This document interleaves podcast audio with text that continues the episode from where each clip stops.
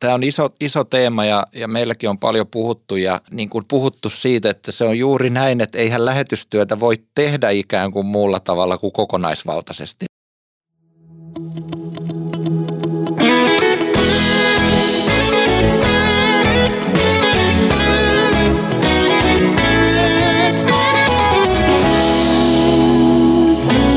Lähetystyön takahuone.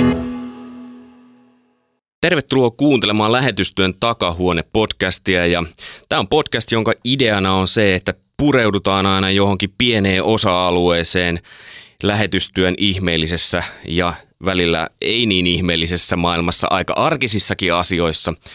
Ja tällä kertaa meillä täällä studiossa on Daniel Nummela, joka on kansanlähetyksen lähetysjohtaja. Tervetuloa. Kiitos.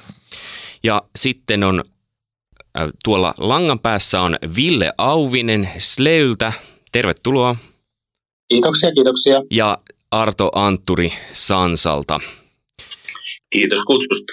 Hei, Ville ja Arto, niin kerrotteko vähän sellaista, että mitkä on teidän ihan viralliset tittelit ja mikä on teidän omat henkilökohtaiset kokemukset ää, äh, lähetystyön parissa? No mun titteli on lähetysjohtaja, mutta meillä evankeliumiyhdistyksessä lähetysjohtaja ei ole siis niin koko firman ykkösjohtaja, meillä on toiminnanjohtaja erikseen. Eli meillä on toiminnanjohtaja, joka on koko, koko evankeliumiyhdistyksen yli, yli, yli, yli tota virkamies, jos näin sanotaan. Ja sitten meillä on kaksi sektoria, kotimaan työ lähetystyö, ja olen sitten lähetystyön puolella se johtaja. Mun oma lähetyskokemus on kolme vuotta Sambiasta vuosina 2007-2010, ja sitten sen jälkeen kolmisen vuotta, kun sieltä palattiin, olin Venäjän ja Viron työkoordinaattorina – ja nyt sitten ollut viitisen vuotta tässä lähetysjohtajan pestissä. Joo, ja mä oon tosiaan Arto Antturi. Mä oon kaksi vuotta ollut tässä medialähetyssanatteen toiminnanjohtajana. Tämä nimike on vaihdettu jossain vaiheessa lähetysjohtajasta toiminnanjohtajaksi. Että mehän ollaan lähetysjärjestö pelkästään, että, että tuota, tässä sitä lähetystyötä tehdään. Mulla ei ole itse, mä en ollut lähetystyössä itse, että mähän olen 37-vuotiaana vasta liittynyt luterilaisen kirkon jäseneksi. Sitä ennen ollut, ollut siis hellutalaisessa kodissa kasvanut ja, ja lähetystyö erittäin vahvasti ollut mukana ihan pienestä pitäen, varsinkin mun nyt jo edes mennyt tätini, joka oli 40 vuotta Keniassa ja Tansaniassa lähetystyössä, vaikutti minuun hyvin syvästi jo ihan alle, alle 10-vuotiaana. Ja, ja tota, sillä tuolla lähetystyö on ollut kyllä hyvin voimakkaasti meidän perheen elämässä mukana ihan, ihan tota, pienestä pitäen. Hei, ihan mielenkiintoista. Sanoit, että alle 10-vuotiaana jo vaikutti, niin muistaaksä vielä, että mitkä asiat sua, sua niin kosketti siinä? Afrikkalaiset elä, eläimet ja luonto. Mitä voit kuvitella, että pikkupoika mistä on kiinnostunut. Mutta kyllähän mulle siis eh, Anna-Liisa täti oli sellainen jonkunlainen eh, sankari, koska hän lähti yksin siis naimattomana naisena lähti sinne niin kuin siihen aikaan oli lupa vielä sanoa pimeään Afrikkaan. Mutta kyllähän siellä siis illalla tuli pimeätä. Mä muistan, kun hän kertoi siitä, kun hän saapui ensimmäisen kerran laivalla Mombasaan ja sieltä junalla Kisumuun ja oli täysin pimeätä, pilkkopimeätä ja joku oli häntä siellä vastassa sitten. Hän oli siellä junalaiturilla ja yksin suomalaisena nuorena naisena ja että hän, hän, hän, oli minun mielestä niin kuin rohkea ja poikkeuksellisen sellainen niin kuin jotenkin Jumalan johdatuksen. Hän oli antanut elämän Jumalalle ja kyllä, kyllä se minun vaikutti hyvin voimakkaasti. Ja sitten saatiin häneltä kirjeitä ja ja oltiin yhteydessä. Ja tietysti meillä, meillähän kävi paljon lähetystyöntekijöitä ja, ja sitten myös vierailijoita. Pääosin nyt ehkä Afrikasta, nimenomaan itäisestä Afrikasta. Meillä kävi hyvin paljon vieraita kotona ja opettelin sitä swahili-kieltä silloin koviin. Hei, nyt kun puhutaan luterilaisesta lähetystyöteologiasta, niin tota, ihan herää se kysymys, että mitä se tarkoittaa mitä on luterilainen lähetysteologia? Mä mietin tätä, sori, että jos mä otan tässä näin veliltä heti näin, ehkä mä kysyn myös teiltä, Daniel ja Ville. Mä otin niin kuin lähtökohdakseni tämän yhteinen todistusasiakirjan, joka tavallaan pyrkii määrittelemään, mitä se tällä hetkellä on Suomen evankelisuutelaisessa kirkossa. Tämähän on sellainen asiakirja, jonka kaikki meidän lähetysjärjestöt on allekirjoittanut, on sitoutunut siihen ja nyt on ollut vähän puhetta siitä, että sitä pitäisi vähän jotenkin uusia. Ja mekin ollaan oltu kaikki mukana siinä vähän keskustelua, että tarviiko sitä uusia. Ja tota, mä en tiedä sitten, että eh, mitä mieltä olette, Ville ja Daniel, että onko tämä hyvä lähtökohta vastata tuohon kysymykseen? Että me lähdettäisiin niin määrittelemään luterilaista lähetysteologiaa täältä, täältä tällaisen virallisen asiakirjan kautta. Niin. Mä mietin, että se asiakirja tietysti haluaa kuvata sitä, mikä on Suomen evankelis-luterilaisen kirkon lähetystyö. Ja totta kai toivoa saattaa, että se on sitten, tai että siinä on luterilaisen maailmanlähetyksen ääni. Mit, mitäs muuta se Ville voisi olla? Mitä muuta se voisi olla, jos ei se ole luterilaista lähetysteologiaa? Se voi myöskin olla tämmöistä, sanotaan, miten mä nyt sen sanoisin, niin kuin, ekumeenisempaa siinä mielessä, että siinä ei kovin vahvasti tule näkyviin nimenomaan luterilaisen äh, lähetysnäkemyksen painotukset. Mun täytyy myöntää, että mä en ole mikään ekumenian sillä tavalla asiantuntija, että osaisin siitä näkökulmasta arvioida sitä. Mutta mä ajattelin, että jos mä itse lähtisin määrittelemään ilman nyt sitä yhteistä asiakirjaa, määrittelee mitä luteran lähetysteologia, niin kyllä mä ajattelen, että se on sitä, että, että, että yksin uskosta, yksin armosta, yksin Kristuksen tähden on, on niin kuin sisällön keskipisteessä myöskin lähetystyössä ja se, että raamattu on, on niin kuin ylimpänä ohjeena ja auktoriteettina, kun työtä tehdään, niin mä ajattelen, että se, mikä nyt on luterilaisen teologian ydin muutenkin, niin kyllä se on myöskin sitten lähetystyössä se, se keskeinen asia. No joo, mä ajattelen varmaan aika lähelle samalla lailla kuin Ville. Ehkä voisi sanoa niin, että, että se hyvällä tavalla ilmentää tämä yhteinen todistus sitä, että miten, miten luterilainen lähetysteologia realisoituu niin kuin tässä ajassa. Ja, ja, Mutta kuitenkin sitten, jos puhutaan siitä, että, että mitä se niin kuin syvemmältä olemukseltaan on, niin – niin tämä yhteinen todistus ehkä ei tietenkään ole tämmöinen dogmatiikan teos tai muu, joka ottaisi niin laajasti sitä kantaa, että et, et sitten musta on ihan niin kuin tärkeä niin kuin tämä Villen näkökulma myöskin. Niin, se ei lähde liikkeelle tuosta vanhuskauttamisopista tai ajatuksesta, johon sä Ville viittasit, tämä yhteinen todistusasiakirja – eikä oikeastaan suoranaisesti viittaisi. Että siinä mielessä on varmasti ihan oikeassa, että, että tämä ei ole lähdetty rakentaa sillä tavalla. Tähän lähtee liikkeelle siitä, että mikä on kirkko ja mitä, mitä tarkoitetaan Jumalan, mitä Jumalan lähetys missio ei tarkoittaa. Tähän lähtee tästä liikkeelle. Ja se, se ehkä voi olla, että tässä suhteessa niin, ää, ei, ei heijastele niin kuin sellaista perinteisempää määritelmää, jossa, jossa tota, vanhuskauttamisopin kautta oikeastaan lähdetään, liik- siis lähdetään määrittelemään kaikkea sitä, mitä luterilainen kirkko on. Mä, mä en tiedä, tämä mun mielestä tämä on kyllä sinänsä ihan oikein, että mietitään ensin, että mikä, mikä se on, jos tässä nyt niin kuin kirkon lähetystyöstä puhutaan, niin täytyy tietää, mikä se kirkko on, ja, ja että tämä lähetys on nimenomaan Jumalan työtä maailmassa, jossa, johon kirkko osallistuu, ja, ja sen lähtökohta on sinänsä mun mielestä oikein, mutta se ei ole se sama, jonka sä mainitsit. Niin, mä ajattelisin sitä, että nyt mä en ihan kaikkia yksityiskohtia muista siitä, pitäisi tässä olla koko aika. Meillähän pitäisi lähetysjärjestöjen johtajilla olla koko aika se kirja tässä vasemmassa kädessä kuin raamattu oikeassa kädessä ja saman tien katsoa siitä. Mutta sitä, mitä nyt muistan sitä, niin ajattelin, että sanamuodot on kuitenkin pitkälti sellaisia, että, että yhtä lailla joku toisen kirkokunnan piiristä, vaikkapa anglikaanikirkon piiristä tai, tai jostain reformoidusta kirkosta, voisi yhtä lailla sanoa, että, että se mitä siinä meidän yhteisessä todistuksessa on, niin on hyvä.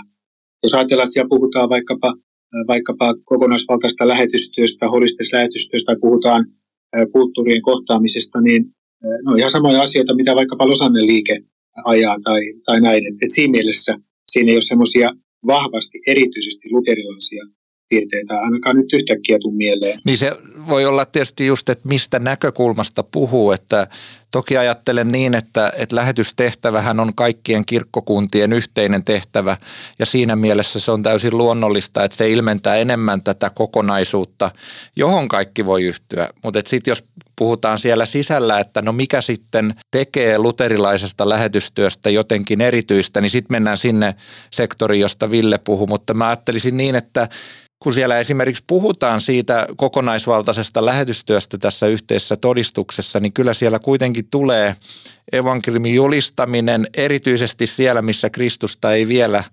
tunneta ja myös niiden kohtaaminen, jotka on sitten vieraantuneet niin kuin kristillisestä uskosta, niin, niin tavallaan näillä eri tasoilla jotenkin ajattelee, että kuitenkin niin kuin kumpikin näkökulma on niin kuin hyvin paikallaan oleva. Niin, tässä sanotaan, että evankeliumi ja Kristuksen ainutlaatuisuudesta on julistettava aina ja kaikkialla. Ja sitten tietysti voi kysyä, että okei, noin lyhyessä lauseessa, niin mitä se Kristuksen ainutlaatuisuus tarkoittaa. Mutta kyllä tässä mä mielellään yhdyn tuohon, mitä, mitä Ville sanoit, että, että Kristuksen sovitustyö ja, ja se, että ihminen pelastuu yksin uskosta, yksin armosta, yksin Kristuksen työn kautta. Et, et tässä, tässä heti toisessa kappaleessa ja niin kuin huomaatte, niin mulla tämä on vasemman kädessä tämä, tämä dokumentti. Mä olin valmistautunut tähän keskusteluun. Mm. Niin tämä, tämä, tämä sisältää niin kuin tämän ajatuksen hyvin voimakkaasti, että, että lähetyksellä on ainutlaatuinen tehtävä, koska se julistaa ainutlaatusta, Kristuksen ainutlaatuisuutta, ainutlaatuista pelastusta tälle maailmalle. Ja, ja mitä Daniel tuossa sanoi, niin se oli, se oli hyvin mun mielestä toivallettu, että, että tällä on varmaan tällä lähetyksellä on erityinen tarve olla kirkkokuntien rajoja ylittävää. Ja mulle, joka, joka siis en tule luterilaisesta kotikasvatuksesta, jolle luter, mulle luterilaisuus ei ole kauhean kiinnostava asia. Mä oon paljon kiinnostuneempi kristil, kristinuskosta ja Jeesuksen seuraamisesta ja siihen liittyvistä asioista. Niin tää, ja sitten mähän on muuten ainoa tässä sellaisesta järjestöstä, jonka järjestön nimessä ei mainita luterilaisuutta niin, tota, niin tämä näkökulma sopii varsin hyvin. Me tehdään erittäin vahvasti ekumenista yhteistyötä. Siellä maailmanlaajuisesti medialähetys on, on tota, kirkkokuntien rajoja ylittävää, vaikka halutaan selkeästi olla, olla toki sitoutuneita luterilaisen kirkon periaatteisiin ja nimenomaan tähän vanhuskauttamiseen yksin uskosta, yksin Kristuksen työn kautta. Se on meille äärimmäisen rakas ja tärkeä asia, samoin kuin myöskin raamatun merkitys. Mutta että, että toimitaan yli rajojen.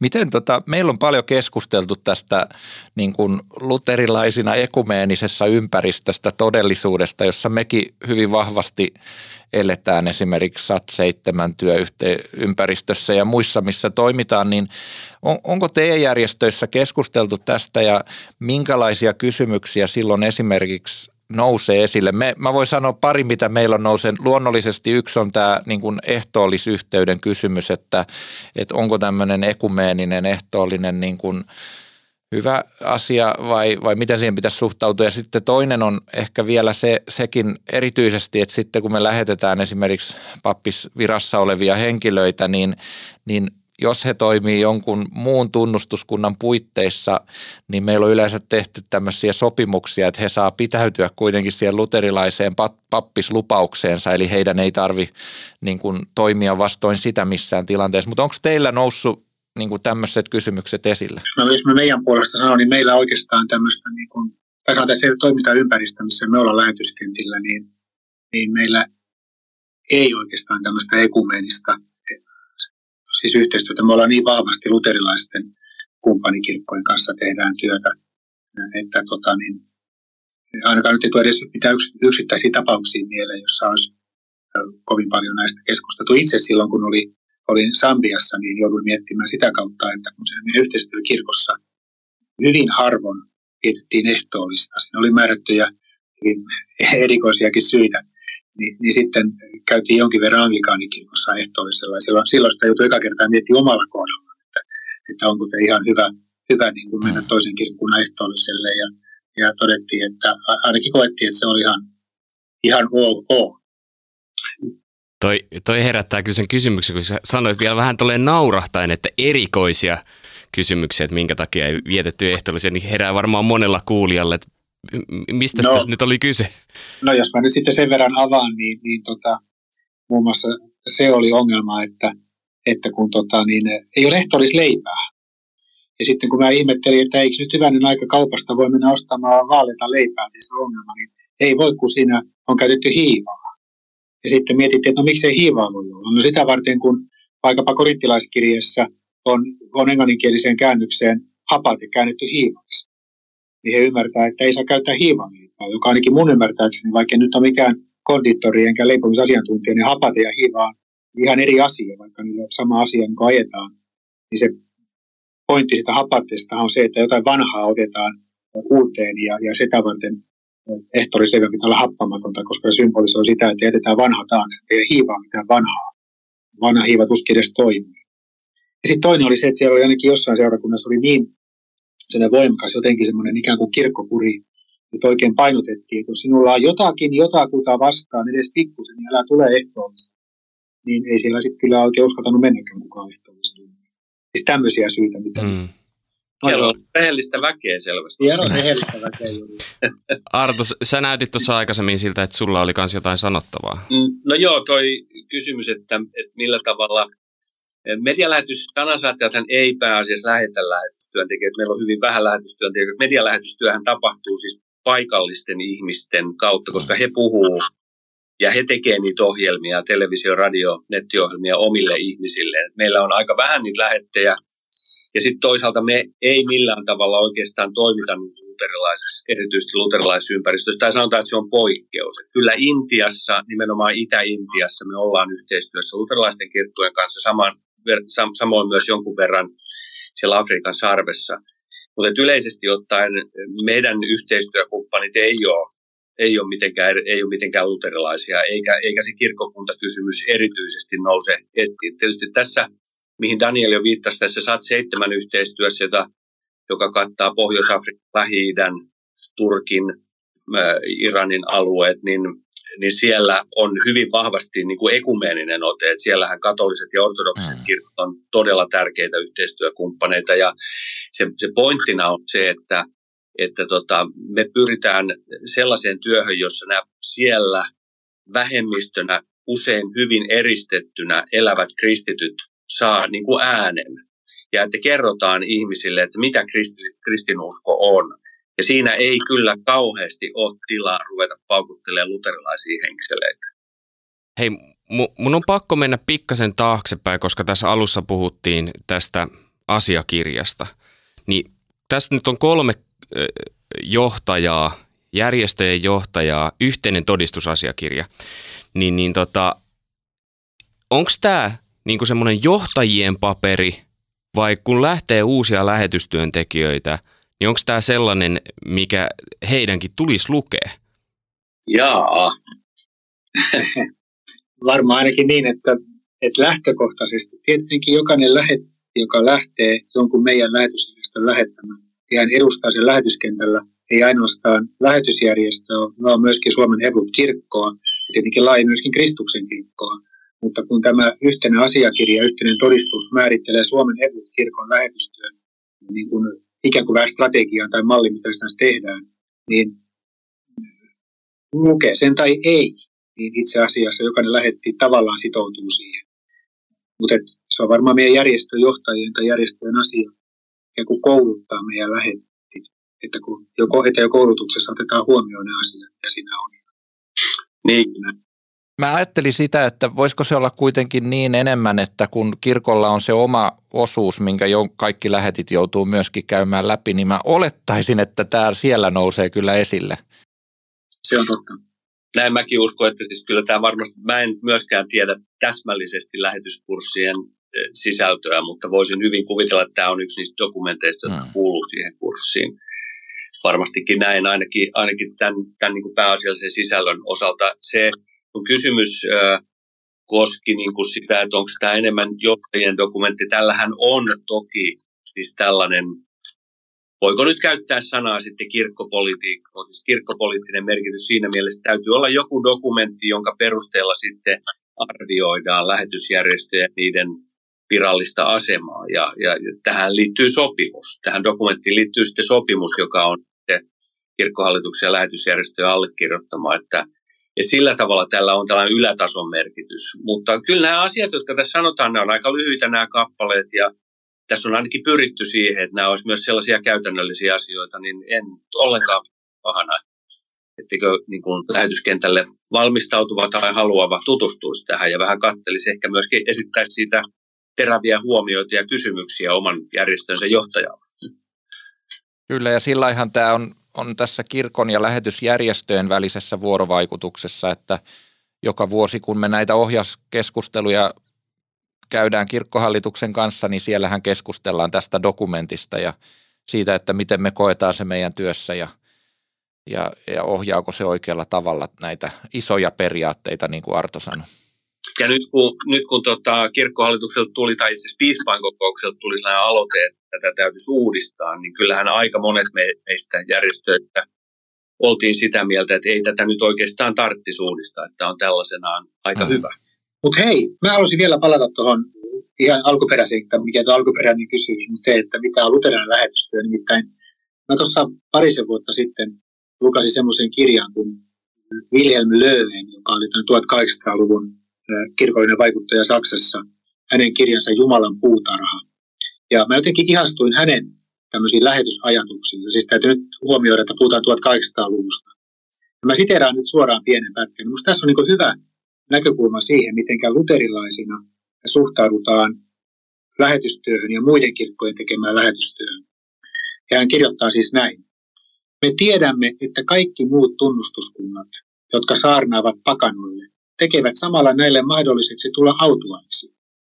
Me hyväksymme sen tähden kaikkien tunnustuskuntien harjoittaman lähetystyön niin paljon kuin samalla valitammekin niiden opissa ilmeneviä puutteita ja käytännön toiminnassa tekemiä virheitä. Me rukoilemme myös kaiken lähetystyön ja kaikkien pakanoiden puolesta. Me rukoilemme kaikkien lähetystyön puolesta. Emme siksi, että ne onnistuisivat saavuttamaan omat päämääränsä, vaan että totuudet, joita ne levittävät, koituisivat pakanoiden autuudeksi. Me seuraamme hyvän tahtoisesti ja sydämen halusta kaikkien lähetysten saavutuksia. Ja vähän vielä myöhemmin, me emme tule milloinkaan häiritsemään emmekä turhentamaan sitä hyvää työtä, jota muut tunnustuskunnat tekevät pakanoiden keskuudessa. Me teemme kuitenkin puolestamme kaiken mahdollisen, jotta puhtain oppu voittaisi ja säilyttäisi autuaksi tekevän voimansa. No niin. Se oli aika hienosti Joo. sanottu. Hei, oliko tämä Wilhelm Löhen just sellainen henkilö, joka on tutkinut Lutherin äh, kantaa lähetystyöhön? Ää, tota, en nyt tohon osaa sanoa. Siis, me, siis semmoinen kuin Ödeman, ei kaikki nyt mikä sitä oli, joka kirjoitti sen paksun kirjan Lutherista, mutta sehän on tänne moderni kirja, siis ihan tutkielma. Siis Wilhelm okay. on todellakin 1800-luvun siis puolella tämmöinen lähetys- ja diakonia ihminen aikana, jolloin ei oikeastaan ollut vielä luterilaista lähetystä. Että tavallaan nämä ajatukset nousee siitä, että hän halusi perustaa luterilaisen lähetyksen. Sitä ei vielä oikeastaan ollut, mutta muut kirkkokunnat sitten jo eteni eri puolilla. Ja, ja tota, niin, niin mun mielestä tässä on jotain siis siitä luterilaisesta näystä, että niin rohkeasti uskallamme sanoa, että, että se uskon näkemys, joka meillä on, niin se on niin kuin, vaikkei varmastikaan absoluuttisen puhdassa, meillä on paljon oppimista muilta, niin se on kuitenkin niin kuin pelastuksen asiassa puhtain, mutta me annamme tunnustuksen myöskin muille. Ja jotenkin mä vielä täh- tähän liittyen ajattelen sitä, että luterilaisina kristittyinä maailmalla lähetystyössä, niin meidän tavoite ei ole tehdä ihmistä luterilaisia, vaan kristittyjä, mutta lähtien siitä, että se kirkas evankeliumi, joka on, on niin kuin meille, meille kirkastunut, että se voisi vois myöskin kirkastua siellä. Mä Mä katselin, hyvät veljet, tässä toistakin eh, dokumenttia, joka on tämä eh, Jumalan armon vapauttamat, Liberated by God's Grace, se on sen luterilaisen maailmanliiton Namibian kokouksen, 2017 kokouksen raportti. Koska eh, mä tuossa selailin, että mitä, millä tavalla mä valmistaudun tähän keskusteluun ja mietin, että kyllä kai mulla täytyy olla jonkunlainen käsitys siitä, että mitä sitten se luterilainen lähet, miltä se näyttää, siis ulkopuolisen silmin. Et tietysti me voidaan niin sisäpuolella sanoa, että tältä sen pitäisi näyttää, ja nämä on niin kuin niitä keskeisiä asioita, mitä halutaan, mutta että tämähän no, nostaa, niin kuin hyvin tiedätte, niin tällainen se, se ei tietenkään ole siis lähetysteologinen dokumentti, vaan se on luterilaisen maailmanliiton, koska katsaus sen hetkisiin asioihin. Siinähän on tämä vapautuminen, vapautus hyvin vahvana esillä, ja, ja, ja kyllähän se on jotenkin vähän hämmentävälläkin tavalla aika erilaista. Mitä luterilainen, millä tavalla luterilainen maailmanliitto edustaa luterilaisuutta maailmassa. Siis, että siellä on hyviä asioita. Vapautus, Jumalan tarkoitus ihmiskunnalle on vapautus, niin siellä sanotaan. Siellä puhutaan sovinnosta vahvasti ja siihen liittyen katumuksesta, että myöskin luterilaiset on historian kuluessa syyllistynyt hyvinkin niin kuin ankariin tuomioihin toisten suhteen ja, ja sitä kautta niin kuin katumuksen kautta päästään sovintoon suhteessa katolilaiseen kirkkoon, suhteessa juutalaisiin, suhteessa islamiin myöskin. Ja sitten siellä on hyvin voimakkaasti tämä tällainen sosiaalieettinen paatos. Että luterilaiset kirkot edustaa tällaista voimakasta eh, niin kuin profeetallista tai kuvataan tällaiseksi profeetalliseksi liikkeeksi, joka julistaa kaikenlaista itsekkyyttä, eh, kansallismielisyyttä vastaan vastaan, eristäytymistä, ääriliikkeitä vastaan ja puhuu, puhuu niin kuin inklusiivisuuden, sisään sulkemisen ja ihmisen arvon teemoja sieltä niin kuin nousee. Että, että se vapautuminen ei ole vain sitä, että ihminen itse vapautuu, vaan että ihminen vapautuu. Ja tämä on, niin kuin, voisiko sanoa, modernia luterilaisuutta jossain, jossain määrin. Ja, ja myöskin niin kuin luterilainen missiologia, eli, eli lähetysteologia, saa täältä pontimensa. Ja, ja mä luulen, että, että lähetystyöhön lähtevän voi, voi olla niin kuin hyvä jossain yhteydessä keskustella tästä hyvien kavereiden kanssa ja miettiä, että miten, niin kuin, miten päänsä asettaa näiden kysymysten suhteen. Koska nämä tulee varmasti esille eh, erilaisilla tavoilla käytännön työssä. Tässä, tässä on tosi paljon asiaa, mutta ihan ensimmäiseksi, jos me ajatellaan uutta lähetystyöntekijää, joka on, saattaa olla suht nuorekin, niin eikä ole perehtynyt tämmöisiin asioihin, niin luterilainen maailmanliitto ei välttämättä kerro mitään, niin voisiko joku kertoa lyhyesti, että mikä on luterilainen maailmanliitto? Mitä se tarkoittaa? Kirkkojen yhteisö. Luterilaisten kirkkojen yhteisö. Ei kaikkien luter- kaikki luterilaiset kirkot ei kuulu siihen. Tämmöinen yhteinen elin, missä keskustellaan. No, ja sitten on hyvä, hyvä muistaa se, että vaikka joskus annetaan ehkä ymmärtää vähän toisin, niin maailmanliitolla ei ole varsinaisesti mitään auktoriteettiasemaa jäsenkirkkoonsa nähden. Jäsenkirkot ovat vapaita tekemään omia päätöksiä.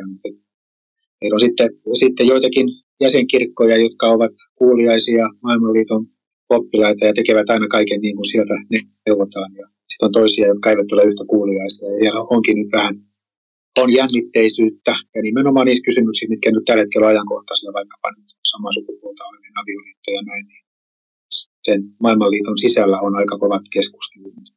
Mutta mä vielä, vielä tuohon, mitä Arto sanoi, niin jatkan siitä, että siis se on vähän semmoinen niin kuin harmittava ja hämmentävä asia, että jos ottaa rinnakkain kaksi tällaista dokumenttia, ottaa vaikka nyt maailmanliiton, tai maailmanliiton dokumentteja, missä puhutaan lähetyksestä ja juuri näistä, mitä Arto sanoi, että siellä on oikeudenmukaisuus, rauha, tasa-arvo, jotka on niitä keskeisiä arvoja, joita halutaan ajaa.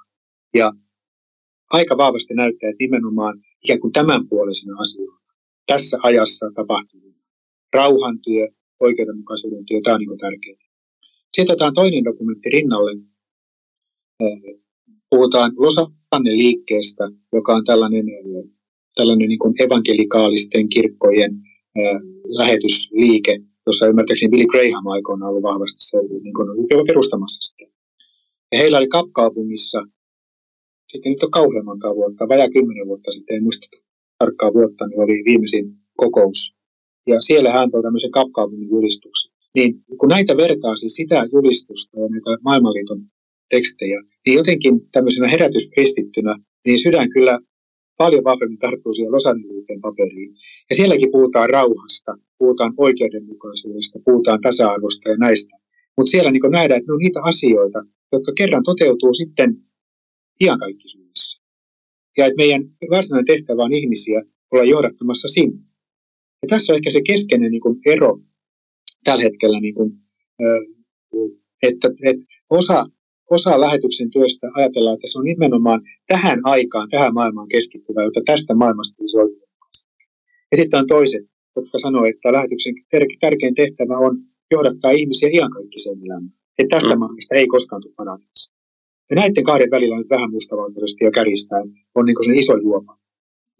Se voisi, minulle tuli mieleen tuossa Arton puhuessa siinä aikaisemmin toi tämmöinen kehys, missä tota, seitsemän vuotta sitten tältä professori Kati Niemelältä kysyttiin, että mitä ajattelee helsinkiläinen luterilainen pappi parinkymmenen vuoden päästä. Ja, ja, ja, ja vastaus oli se vastaus muun muassa lähetystyöhön liittyen tällä tavalla, että evankeliumisen merkitys nähdään vähäisenä ja julistuksen rooli pienenee, mutta samalla tullaan ajattelemaan, että kirkon on oltava laajasti yhteiskunnallinen vaikuttaja. Se on tavallaan moderni versio lähetystyöstä, oli siis Kati Tervo Niemelän vastaus. Ja jotenkin siis tämä on, on, on se, mitä Ville kuvasi tätä distinktiota ja, ja, ja se on asia, josta ainakin meillä on oltu niin kuin huolissaan suhteessa nimenomaan tähän luterilaiseen lähetystyöhön, että, että katoako siitä kokonaan tämä niin kuin ajatus niin kuin todellisesta kadotuksesta, niin kuin ajatus siitä, että jotkut asiat on, on niin kuin syntiä ja väärin Jumalan mukaan ja me tarvitaan niihin sitä Jeesuksen ristin armoa – Et me on jopa joskus keskusteltu siitä ja, ja on noussut eri yhteyksissä esille se, että tässä niin kuin kehyksessä, jossa tästä yhdenvertaisuudesta niin kuin luterilaisessa maailmanliitossa esimerkiksi tällä hetkellä tulee niin kuin todella määräävä asia, niin jopa niin kuin se evankeliumi saa sisällöltään niin kuin hyvin poikkeavia niin kuin asioita verrattuna siihen, mitä, mitä luterilaisuudessa ja, ja noin niin kuin perinteisesti kristityt ovat ajatelleet. Mutta nyt, hyvät veljet, tässä on sanottava ääneen tämä mielenkiintoinen havainto, että tässä luterilaisen evankelimiyhdistyksen edustaja veljemme Ville sanoi, että hän kokee suurempaa sympatiaa, siis tällaista evankelikaalista, ei erityisen luterilaista dokumenttia kohtaan, kuin tätä nimenomaan luterilaisen maailmanliiton dokumenttia kohtaan. Ja tämä on, tämä on mielenkiintoinen havainto. Tietysti tämä on nyt tällaista teologista puhetta, mutta kyllä mä voin itse, itse tuon niin allekirjoittaa, että kyllä mua myöskin ihmetyttää siellä luterilaisen maailmanliiton dokumenteissa pikkusen se, se niin kuin poissaolevuus, joka, joka niin kuin näistä keskeisistä pelastuksen asioista, se, se, ne, ne oletetaan. Ne oletetaan. Kukaan ei niitä vastusta, kukaan ei sano halaistua sanaa. Ne on, ne on niin sellaisia pyhiä lehmiä tavallaan, jotka on siellä olemassa, mutta jotka ei käytännössä sitten kuitenkaan näy siellä, vaan ne on, ne on hyvin tämänpuoleisia. Me tietysti siellä on se historia, että kattelin tuossa tota, piispa Matti Revon yhtä artikkelia tästä ekumenisesta missiologiasta, niin hän siellä muistuttaa, että Etiopian mekanen Jeesuskirkko oli 70-luvun alussa ottanut esiin tässä luterilaismaailmanliitossa nimenomaan tämän kysymyksen siitä, että minkä tähden nämä tämänpuoleiset ja tuonpuoleiset asiat on niin erotettuna toisistaan. Ja, ja siitä nousee niin kuin tämä kokonaisvaltainen lähetys, tarve niin kuin puhua kokonaisvaltaisuudesta, että, että se koskettaa sekä ihmisen iankaikkista pelastusta, että myös tämänpuoleisia. Ja, ja sitten tätä balanssia nyt sitten on koko ajan taiteillaan näiden kahden välillä. Mun täytyy tässä nyt vähän mainettani puhdistaa. että sanotaan näin, että näin evankelis, evankelimiyhdistyksen työntekijänä meidät, meidät tunnetaan vahvasta luterilaisuudesta. Tai näin, että minulle, minulle niin se luterilainen lähetysdokumentti on tunnustuskirjat. eikä, eikä maailmanliiton, maailmanliiton dokumentit, koska jotenkin ajattelee, että maailmanliitto nimestään huolimatta on aika kaukana siitä, mitä luterilaisuus on niin kuin lähtökohtaisesti, mitkä on luterilaisuudemme syvimmät sydämaamme. Tuosta holistisesta tai kokonaisvaltaista lähetyksestä, niin se nyt on, on sellainen termi tai sellainen niin kuin ajatus, että täytyy varmaan jokaisen lähetysjärjestön täytyy määritellä, mitä he ajattelevat kokonaisvaltaisella lähetystyöllä. Että tuskin kukaan voi sanoa, että me emme, me emme halua tehdä mitään kokonaisvaltaista lähetystyötä. Mutta se, mitä se tarkoittaa. Ja nyt ikävä kyllä näyttää siltä, että on, on, on niin sellaista henkeä, että puhutaan kokonaisvaltaisesta lähetystyöstä, ja sen jälkeen sitten, kun sitä ruvetaan tarkemmin konkretisoimaan, niin se on hyvin pitkälti vain kehitysyhteistyötä ja sen tyyppistä. Ja me ollaan itse meidän omassa strategiassa määritelty, että, että me otamme huomioon ihmisen kaikki tarpeet. Ne ovat sosiaalisia, taloudellisia, terveydellisiä tai fyysisiä ja hengellisiä. Kuitenkin teidän työtä niin, että keskiössä on pelastuksen sanoma Kristuksesta. Että nähdään, että, että se ihmisen niin keskeisin tarve on kuitenkin se iankaikkisuus, iankaikkisuus pelastus. Mutta miettinyt sitä ihan nyt, tullaan sen yksittäisen lähetystyöntekijän kohdalla, joka vaikka ensimmäistä kertaa, niin sanotaan nyt vaikka vaikka tota, no, niin, jonnekin, no meillä tehdään vaikkapa Etelä-Sudanin kirkon kanssa yhteistyötä, menee vaikka pakolaisleirillä Ugandaan, kun meillä lähti kevään lähetystyöntekijä. Niin onhan se selvää, että siis se, mikä siellä tulee esimerkiksi vastaan, ihan niin kuin hyppii kasvoille, on se ajallinen hätä. Kun ei ole mitään, kaikki on menetetty, kun olet pakolaisina, on, on tota, perhe menetetty, omaisuus mennyt, ruokaa ei ole. Ja totta kai se ajallinen hätä on se ensimmäinen, joka sinne tulee. Eikä me voida ummistaa siitä siihen täytyy auttaa niin pitkälti kuin pystyy. No jos, jos mä tota jatkan Villen, Villen ajatusta, niin juuri näin tuli itselläkin mieleen, että tässä täytyy niin olla jalat tukevasti maan pinnalla ja, ja nähdä se tilanne, jossa lähetystyötä tehdään. Että siellä niin kuin ihmisten aineellinen hätä on suuri ja siitä myös nousee niin kuin tarve rukoukseen ja kun ihminen ottaa yhteyttä, esimerkiksi medialähetystyössä hän ottaa yhteyttä radiokanavaan sen takia, että, että hän, hän ymmärtää, että nämä on ihmisiä, jotka rukoilee, niin hänellä on joku aineellinen hätä mielessä. Mutta hän saa samalla sieltä siis niin kuin evankeliumin vahvistus. Sen tota, niin kuin evankeliumin sisällön ja, ja, ja hän, hän kuulee Jeesuksesta, Jeesuksen merkityksestä. Näitä tarinoita tietysti pyritään jakamaan ja kertomaan ihmisille tästä. Että mä vaan, Ville, tässä jatkan tätä sun, sun ajatusta, joka oli, oli oikein hyvä, että, että, että niistä tilanteista, niistä ihmisten todellisen elämän tarpeistahan me aina lähdetään liikkeelle. Ja, ja jos ne unohdetaan, niin, niin silloin ei, ei synny yhteyttä ihmisiin. Mutta sitten, sitten sieltä löytyy taustalta, rakenteellisen tarpeen taustalta löytyy sitten tämä hengellinen tarve ja iankaikkisuus, kaikkisuuden jano ja, ja, ja yhtey, yhteyden etsiminen Jumalaan.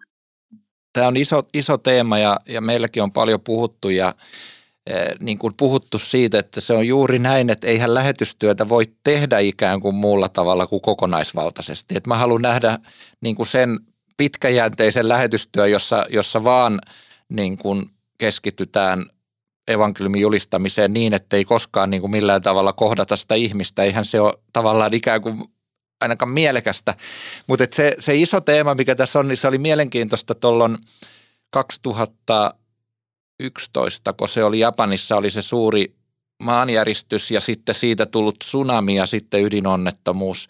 Ja, ja sitten se hätäaputyö, jota luterilaiset teki, Japanissahan on seitsemän luterilaista kirkkoa ja, ja melkein kaikki taisi olla mukana siinä yhteisessä luterilaisessa. Ainakin neljä suurta oli mukana siinä vapaaehtoistyössä, avustustyössä, mutta siinä tuli yhtäkkiä sitten semmoinen valtava keskustelu siitä, että saako ihmisiä auttaessaan kertoa niin kuin uskosta ja, ja pelastuksesta vai pitääkö heitä vain auttaa – ja, ja mä ainakin iloitsin siitä, että nämä japanilaiset luterilaiset kirkot pääty siihen, että et, et jos tässä tilanteessa ei kerrota sitä motivaatiota sille syylle, niin ikinä ei tule myöhemmin sitä tilannetta korjata tavallaan sitä, että et, et me tehdään tätä erityisesti sen takia, että et, et me ollaan kaikki Jumalan lapsia ja, ja me halutaan pitää huolta lähimmäisistä – Eli, eli ne päätyi siihen ratkaisuun, että et, et toki saa kertoa, mutta pitää auttaa kaikkia riippumatta siitä, että et miten ne suhtautuu niin kuin tähän asiaan tasapuolisesti. Niin musta se oli aika, aika hyvä, hyvä näkökulma, että, että me kohdataan ihmisiä ja, ja riippumatta siitä, ottaako he meidän sanomaa vastaan, mutta samalla saa kertoa sen, että, että mä teen tätä erityisesti sen takia, että – että mä oon saanut ottaa Jumalan armon vastaan ja ymmärtänyt, että, että kaikki maailman ihmiset on Jumalan lapsia, joita hän haluaa kutsua yhteyteensä. Mä, mä sen verran tähän kommentoin. Siis mä en ollut, silloin kun oli tämä Japanin iso, iso onnettomuus, en ollut silloin vielä, vielä tota, tässä, tässä pestissä, mutta kuulin kyllä, että ymmärtääkseni meidän yhteistyökirkkomme nimenomaan sanoi, että ei saa evankeliumia Joo, se lähti varmaan sieltä se keskustelu, mutta se lopputulos oli musta se, että ne ei, ei sitä kieltäneet, vaan sitten se yhteisymmärrys oli se, että sai, hyvä, hyvä, sai hyvä kertoa. Koska jotenkin tuntuu, että jossain muussakin tilanteessa on, on niin tullut sellainen ajatus, että, että evankeliumin kertominen ihmisille on tavallaan heidän kiusaamista. Esimerkiksi se, se että nyt Saksassa, Saksan kirkko, iso kirkko on päättänyt, että, että juutalaisia ei saa evankelioida – sen tähden, koska ovat niin paljon muutenkin kärsineet. Se on niin ihan hullunkurin ajatus, että, että on ylimääräinen taakka vielä jo kärsinyt. Hei veljet, nyt ollaan puhuttu asiakirjoista ja maailmanliitoista ja muista vastaavista, niin sopisiko, että nostettaisiin tähän raamattu? No niin, nyt myyntiinkin. Nyt, nyt Alkaa, toivottavasti ei ala pelottaa Mennään ketään. Mennään tota, Luukkaan evankeliumin neljänteen lukuun, jos sopii. Joo. Mi- mitä on luterilainen lähetysteologia niin, että kun katsotaan raamatusta, niin mitä kohtia nostaisitte? Artolla no. oli heti mielessä joku. No mä nostan tämän. Tätä on paljon käyty, siis totta kai Matteuksen evankeliumin lopussa oleva lähetyskäsky, mutta että kyllä, kyllä tätä täytyy mun mielestä niin miettiä tätä Jeesuksen ohjelman julistusta, jonka hän antaa tuolla Kapernaumissa silloin, kun, kun tota, hän tulee sieltä erämaasta ja sanoo, että Herra henki, tai lukee itse asiassa kirjakairasta, Herra henki on minun ylläni, hän on voidellut minut, hän on lähettänyt minut ilmoittamaan köyhille hyvän sanoman, julistamaan vangitulle vapautusta ja sokeille näyssä saamista, päästämään sorjutut vapauteen ja julistamaan Herran riemuvuotta.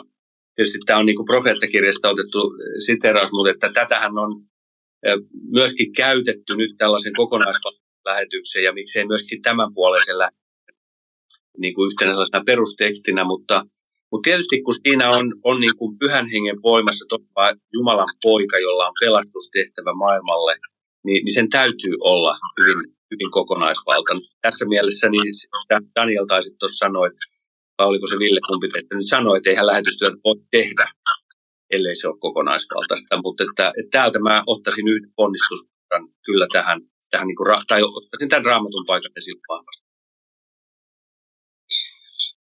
Ja oikeastaan vielä ajattelee Jeesuksen julistusta noin laajemmin, niin tietenkin se, se synagogan saarna oli semmoinen ikään kuin lähtölaukaus. Niin se saarnan sisältö oli se, että Jumalan valtakunta on tullut lähelle. Ja se Jumalan valtakunta pitää sisällään niin kuin hyvin paljon asioita. Se pitää sisällään, jos ajatellaan, että Jumalan valtakunnassa toivotetaan shalom, rauha. Se tarkoittaa, että se rauha ei ole vain, vain niin kuin tämmöistä riidan puuttumista, vaan kaikin puolesta niin kuin hyvää.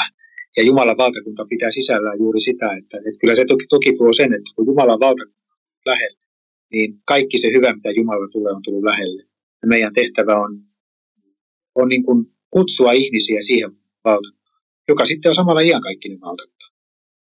Ja tässä on kohteena köyhät, vangitut, sokeat, siis tällaiset jollain tavalla syrjässä elävät ihmiset. Ja, ja mä luulen, että tämä on ollut myöskin ihan jo niin kauan kuin protestanttista lähetystyöstä nyt on tehty, niin tämä on ollut niin työhön lähtevien henkilökohtaisenakin pontimena, että halutaan nähdä maailman hätä, halutaan viedä Jeesusta sinne, missä on hätää ja tarvetta ja, ja niille, jotka on köyhiä ja syrjäytyneitä. Ja tämä on, tämä on ollut varmasti tuli, joka on palannut monen, monen sydämestä. Halutaan auttaa niitä vähemmän. Kyllä, sitten me ollaan oltu kymmenen vuotta lähetystyössä perheen kanssa ja meille niin kuin ehkä rakkaimmaksi tähän lähetykseen liittyväksi raamatun kohdaksi nousi toi apostolien tekojen neljännen luvun 12 ja ei kukaan muu voi pelastaa kuin hän. Mitään muuta nimeä, joka meidät pelastaisi, ei ole ihmisille annettu koko taivaan kannen alla. Josta tulee tavallaan se niin kuin Jeesuksen täysi ainutlaatuisuus koko maailmassa. Ja musta se on, se on niin kuin myös hyvin niin kuin puhutteleva siitä, että, että kun on, on näitä kansoja ja paikkoja, joissa on äärimmäisen niin kuin epätodennäköistä, että ihminen kuulee evankeliumin ja ilosanoman Jeesuksesta ja paikkoja, joissa joulupukki ja Jeesus sekoitetaan autuasti eikä, eikä ymmärretä juuri mitään, mitään tästä kristillisestä sanomasta, niin ajattelin, että jotenkin lähetystyö erityisesti niin kuin sinne ulottuu. Ja mä että meillä kaikilla järjestöillä on aika lailla tämä niin kuin selkeästi myös painopisteenä, että eikö se medialähetystyökin nimenomaan tavoita näitä tai pyri tavoittamaan näitä, mihin ei edes pääse fyysisesti menemään. että se, on, se on musta upeata, upeata työtä Arto ja sillä tavalla on, on tosi niin kuin iloinen ja, ja, ja se on hienoa, että te teette tämmöistä työtä erityisesti. Joo, kiitos. Ja sitten miettinyt sitä, että, että kun nyt tässä taas puhutaan tästä kokonaisvaltaisesta lähetystyöstä ja se alkaa sitten jossain painottua kovin vahvasti semmoisen niin hyvän tekemisen puolelle ja sitten jopa sanotaan, että oikeastaan sanoja ja puhetta ei tarvita, vaan tehdään hyvää. Niin miettinyt sitä, että kun oikeastaan lähetyskäsky on jokaisessa evankeliumissa vähän eri sanoin, mutta on yhteistä se, että ensinnäkin jokaisessa se on ylösnoussut Jeesus, joka antaa sen tehtävän. Ja sitten jos ajatellaan, mitä se sisältö on, niin Matteuksen evankeliumissa kastamalla ja opettamalla. Markuksen evankeliumissa julistakaa evankeliumi kaikille. Luukkaan evankeliumissa te olette, te olette tämän todistaneet. Ja sitten Johanneksen evankeliumissa te olette annatte synnit anteeksi, niin ovat anteeksi annetut. Eli kaikissa näissä neljässä se Jeesuksen tehtävänanto on ennen kaikkea jotain, joka liittyy puhumiseen, julistamiseen, todistamiseen ja toki sitten kastamiseen. Eli siinä mielessä ajattelee, että ainakin sen tehtäväannon mukaan, niin se itse julistustehtävä, opetustehtävä ei saa jäädä lapsipuolelle. Siinä on sellainen asia, joka uskon, että me kaikki voidaan oppia siis kristityltä, jotka elää pienenä vähemmistönä jossain. Mä oon nyt viimeiseksi ollut Indonesiassa siis se käy, mutta te, teillä on enemmänkin kokemusta eri kohteista. Että se todistaminen, Kristuksesta todistaminen, niin se ei onnistu ellei se todistaminen tapahdu oman elämän kautta. Eli siis sellainen todistaminen, joka on pelkästään sanoja, mutta ei ole elämää, niin se ei ole uskottavaa. Se, ei mene läpi. että todistushan tapahtuu aina niin kuin sen oman elämän kautta. Tämä on medialähetystyössä, tämä on mielenkiintoinen juttu, kun me toimitaan niin kuin siellä, voisiko sanoa sanallisen viestinnän puolella kuitenkin, että lähetetään viestejä, lähetetään radio-ohjelmia, lähetetään televisio-ohjelmia, vastataan kuulijoiden kysymyksiin ja pyritään olemaan siinä mukana. Ja kuitenkin se varsinaisesti se todistus tapahtuu siellä niiden ihmisten, niiden kristittyjen elämässä, jotka siinä omassa kylässään yhdessä naapureidensa kanssa kuuntelee sitä radio-ohjelmaa. Heidän elämänsä kautta tulee, tapahtuu se todistus. Ja, ja tämäkin antaa niin kuin lisäpontta sille, jota tarvitaan, koska juuri nämä ihmiset tarvitsee rohkaisua. He tarvitsee Jumalan sanan tukea. He tarvitsevat sitä niin kuin leipää, jota he syö, hengellistä leipää, jota he syö, jotta he on liikuttavaa tietysti sit saada niitä todistuksia ja kertomuksia siitä, tavalla se tapahtuu. Tässä tullaan oikeastaan semmoiseen mielenkiintoiseen kysymykseen, jota, jota eräs, eräs lähetysjohtaja on, on nostanut esille tuolla keskustelussa, että voiko olla lähetystyöntekijä ilman omaa henkilökohtaista uskoa. Mm. Periaatteessa sitä hyvän tekemistä voi tehdä, mutta mm. voiko antaa kuitenkaan todistusta Kristuksesta, jos itse ei usko. Ja se oma tavalla liittyy myöskin siis se, mistä tuossa aikaisemmin oli vähän puhe, että, että kun menee lähetyskentälle ja se inhimillinen hätä tulee niin kuin silmille, niin sen näkee ihan luonnollisin silmin. Mutta tarvitaan kuitenkin ne Jumalan hengen antamat silmät, jotta näkee sen hengellisen. Mitä sitä ajattelette, voiko olla lähetystyöntekijä ilman omaa henkilökohtaista uskoa? No mä ajattelen, että kyllä, kyllä niin kuin ihminen voi jotain tehdä. Jokainen voi tehdä jotain, jos ihmisellä ei ole, jotenkin ei ole, kyllähän voi jotain hyötyä tehdä. Mutta onhan se selvää, että et eihän kenenkään voi rukoilla, jos ei usko rukouksen voimaa ja siihen, että on Jumala, joka kuulee. Ja, ja rukouksella on itse asiassa lähetystyössä kyllä valtavan Rukous on se, jonka varassa lähetystyötä tehdään ja, ja, ja rukous on se, joka yhdistää ihmisiä ja, ja se, on, se on jotenkin niin, niin asia, että meillä, meillä voi olla tällainen yhteys alaan ja että, että myöskin se vapautuminen, joka ihmisen niin kuin tavallaan se kahleista, sisäisistä kahlettuminen jotenkin tulee siitä, että, että Jeesus kertoo, kuinka Isä Jumala kuulee meitä ja että häntä, häntä voi rukoilla Jeesuksen kautta. Mun mielestä se on, se on niin kuin valtava juttu. Ja tuossa mä oon, Ville, kyllä sun kanssa samaa mieltä, tai en mä tiedä, mitä, mitä mieltä sä oot itse asiassa, Älä, mutta mun mielestä ei, ei kyllä kovin uskottavasti voi rukoilla, jos ei itse uskon rukouksen voi. Niin ja sitten voisi ehkä jopa kysyä sitä, että minkä takia joku ihminen haluaisi tehdä kristillistä lähetystyötä, jos ei hän niin kuin usko millään tavalla.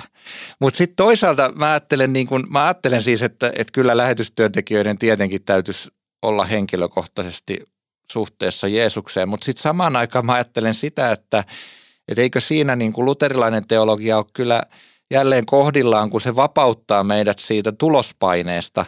Nimittäin kun me ajatellaan, että se on aina kuitenkin se Jumalan sana on se viime kädessä, joka saa sen uskon aikaan, että niin kuin Ville sanoi, että eh, tai vihjas ainakin, että, että voi elää vaikka miten hyveellistä elämää ilman, että yksikään ihminen kääntyy sen takia Jeesuksen puoleen. Ja, ja, ja siinä taas niin kuin ajattelen, että että se ei riitä se hyvä elämä ja, ja, ja jokainen meistä lopulta joutuu niin kuin yrittäessään elää hyveellistä elämää tunnustamaan, että, että siellä tulee myös niitä virheitä mukana. että ainakin tämmöinen oma, oma kokemus ja, ja useiden ihmisten todistus, vielä en ole ketään tavannut, joka olisi ollut täysin erehtymättä paitsi Jeesuksen raamatun sivulla, mutta jotenkin siis sitä tahtoisin korostaa tässä, että se Jumalan elävä sana, joka saa sen uskon aikaan, niin se on se lähetystyön ja sen takia me puhutaan niin kuin Jumalan lähetyksestä, jossa me ollaan mukana, että et kun hän on se varsinainen toimija, joka uskon saa henkensä kautta aikaan. Niin, että tämä ar- armosta eläminen niin on se todistamisen sisältö, että mm. miten ihminen todistaa, että hän elää armosta, eikä Kyllä. Niin teoistaan.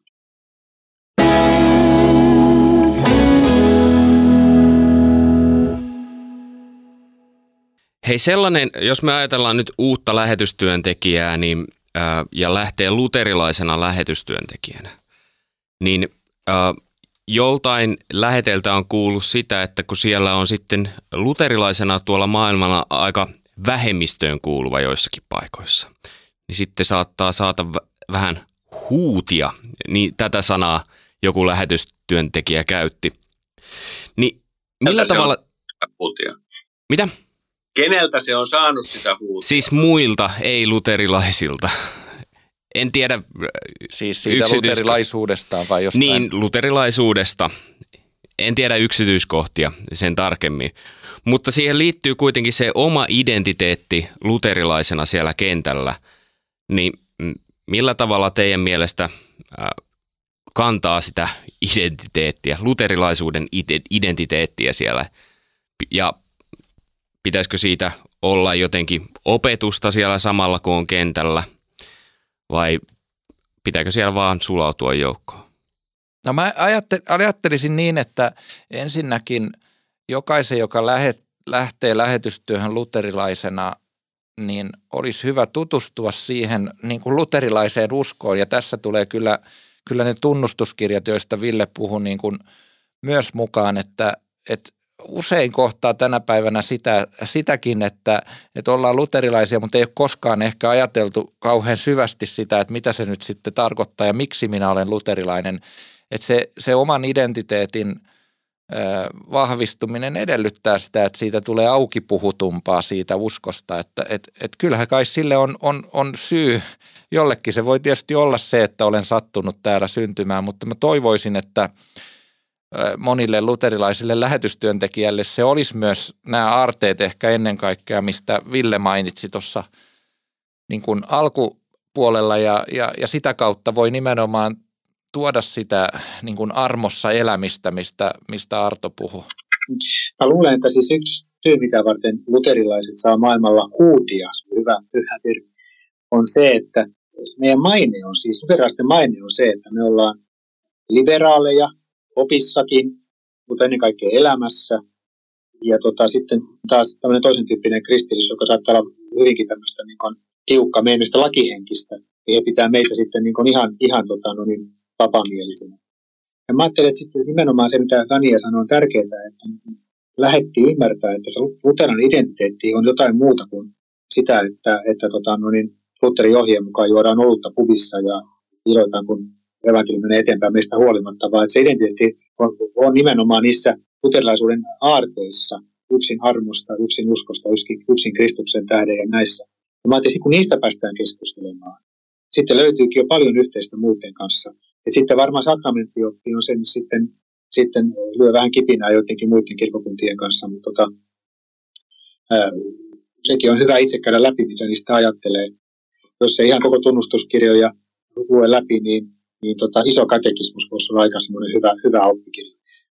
Minun täytyy kertoa tänne anekdootti tuolta Sambiasta, kun sitten halusin, sielläkin oli hyvin pieni luterilainen kirkko, missä oltiin ja todella vähemmistökirkko. Ja, ja tota, haluttiin sitten sen kirkon työntekijöille vähän luterilaisuutta ja sen, sen niin kuin asioita opettaa. Ja sitten kutsuin kerran ihan kotiin, kotiin sen kirkon oli pappeja ja evankelista ja katsottiin se Luther-leffa, se uudempi leffa. Ja, ja tota, syötiin vähän mässyä siinä ja, ja sitten seuraavan päivänä totesin, että olisi pitänyt jotenkin tämä homma toisin tehdä, kun kirkon evankelista tuli sanomaan mulle, että oli se hieno leffa, että nyt minä ymmärrän, miten paljon Luther on meidän puolesta kärsinyt. Joku, joku, joku siinä meni vähän, vähän vinksalle. Mä ehkä jätän, jätän tuon kysymyksen nyt vastaamatta. Niin kuin mä sanoin tuossa aikaisemmin, kun mulla ei ole tätä luterilaista taustaa, niin mulle luterilaisuus ei, se, se on niin kuin vähän marginaalinen kysymys mulle. Että mä ajattelen niin, että, että siis niissä opetuksissa, joita tässä, jos tämän kirkon tunnustuksessa on, niin niissä on niin kuin evankeliumi vahvasti ja, ja evankeliumin puolesta mä haluan tehdä työtä. Ja mun mielestä jokaisen lähetystyöntekijän täytyy niin kuin määritellä suhteensa evankeliumia sen sisältöön ja, ja olla, olla valmis niin kuin sen puolesta puhumaan. Ja silloin, silloon on mun mielestä hyvä kohdata myös muita kristittyjä, että siellä voi olla ennakkoluuloja. Ehkäpä voisin tähän lisätä sen, musta se oli joko Ville tai Jukka, kun STissä oli tämmöinen paneeli. Artokin oli mukana siinä, mutta se oli joko Ville tai Jukka, joka sanoi niin, että, että mitä se tarkoittaa se luterilaisena meneminen, niin se ei tarkoita sitä, että mennään niin kuin luterilainen otsassa kirjoitettuna ja tunnustuskirjat kädessä edessä kulkien, vaan, vaan se on siellä taustalla se pohja, miltä ponnistaa, mutta sitten se, niin kuin, miten se ilmenee, niin totta kai sitä ei tarvitse niin sanoissa koko ajan toitottaa. Et musta sekin on niin kuin hyvä, hyvä muistaa, että jos joku uusi nyt sitten lähtee tonne ja, ja kokee, että hänen tehtävänsä on niin kuin nimenomaan tätä sanoa, että Luther on kärsinyt meidän puolesta, niin, niin silloin, silloin mennään niin kuin ojasta allikkoon. Niin se on vähän sama, mitä äh, Ville äsken luki sen kohdan, niin siinähän tuli tota samaa vähän esille kanssa. Se, mikä, mikä se nimi olikaan, sanotko Willem Löhe. Löhe kirjoitetaan. Willem Löhe. Löhe. Jumalan puutarha on se kirjan nimi, jos sen haluaa lukea. Tota, niin, mä mietin näitä kysymyksiä. Meillä oli tuossa vielä joku vuosi sitten yhteistyötä Etelä-Koreassa. Ja, ja tiedetään, että siellä on, on paljon tämmöisiä isoja megakirkkoja. Me käytiin katsomassa, katsomassa Jonkin John kirkkoa, niin siihen yhteiseurakuntaan kuuluu toista miljoonaa jäsentä.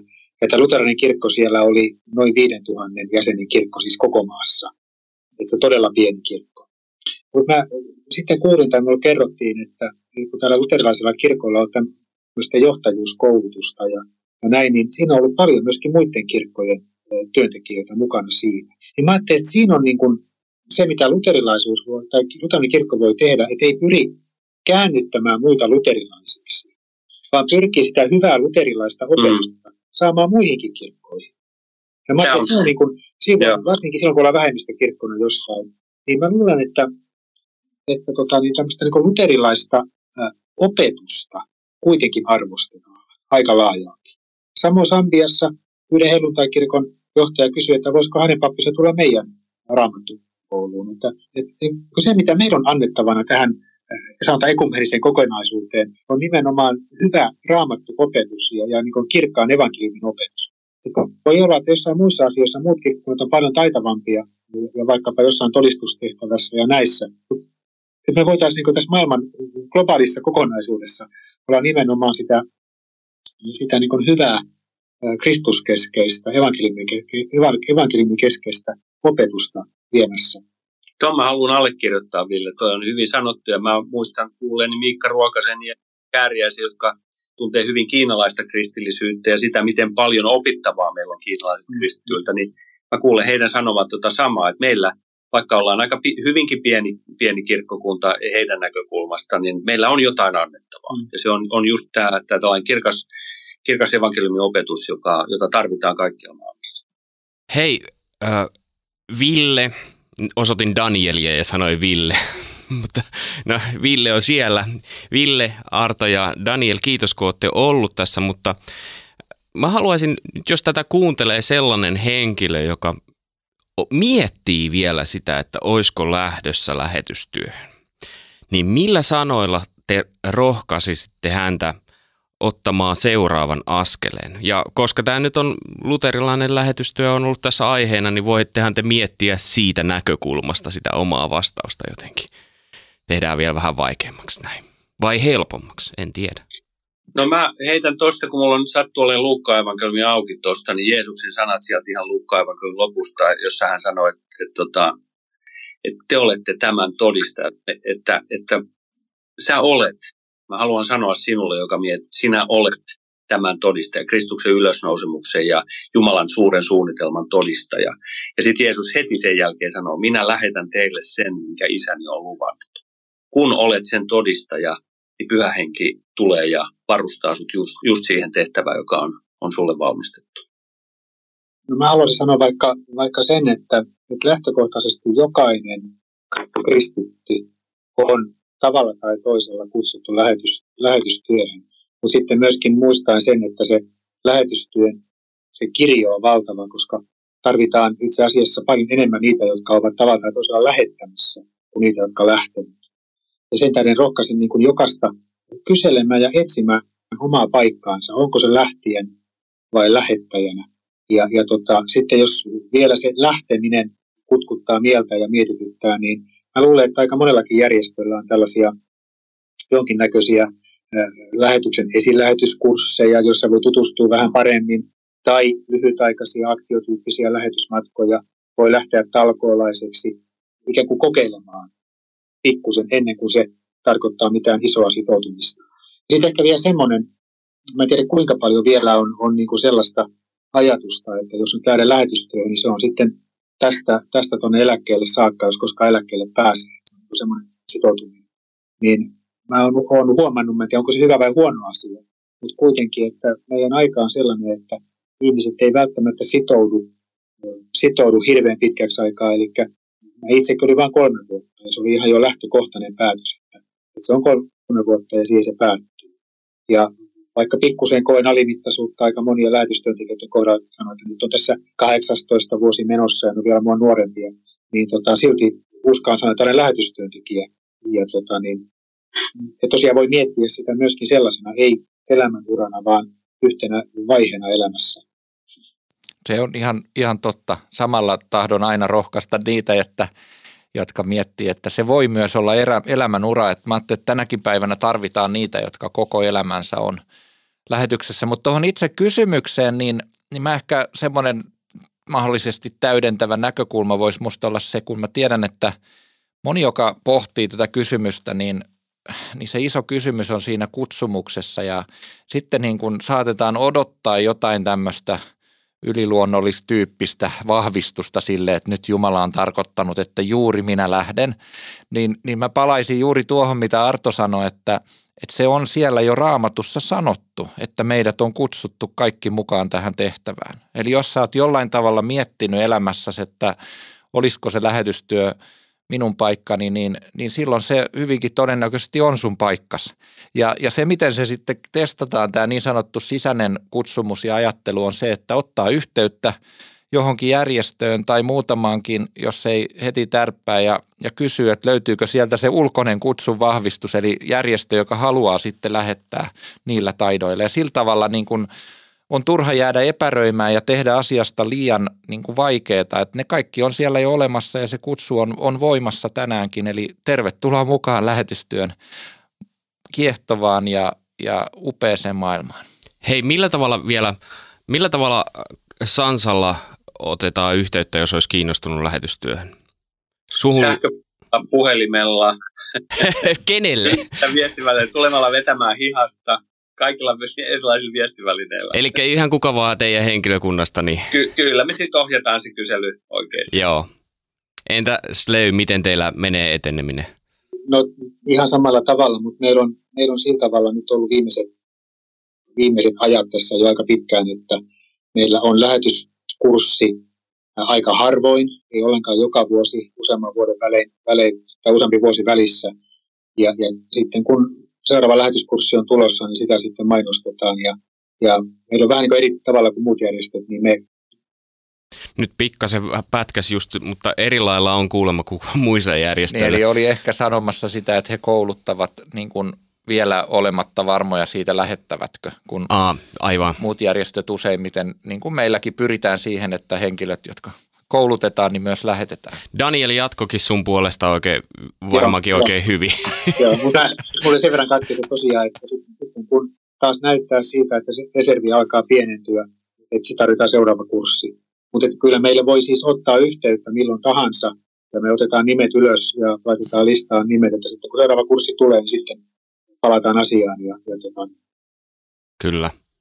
Ja kan, kansanlähetyksellä erityisesti Kat- Katariina Sipari on. Tai Timo Tuikka, mutta samalla tavalla kuin Arto sanoi, että kyllä kaikki osaa ohjata sitten oikealle mm. polulle. Eli keneen tahansa voi periaatteessa olla yhteydessä. Hei, kiitos oikein paljon kaikille teille Ville, Arto ja Daniel, kun olitte tässä ohjelmassa mukana. Ensi kerralla jatketaan ja ensi kerralla onkin sitten teemana sellainen, että minkälaisia, tota, miten mä sanoisin, mitä tarvii ottaa huomioon, kun tulee lähetyskentälle joku lyhytaikaiseen lähetystyöhön, joko ihan tämmöinen aktio tai sitten tämmöinen vähän pidempi aika, niin mitä lähetystyöntekijän pitää ottaa huomioon, kun ottaa vastaan näitä henkilöitä. Mutta minä olen Mika Järvinen ja toivotan sinulle oikein hyvää ja siunattua iltaa tai aamua tai yötä, mikä hetki onkaan, kun kuuntelet tätä ja sanon, että moi moi.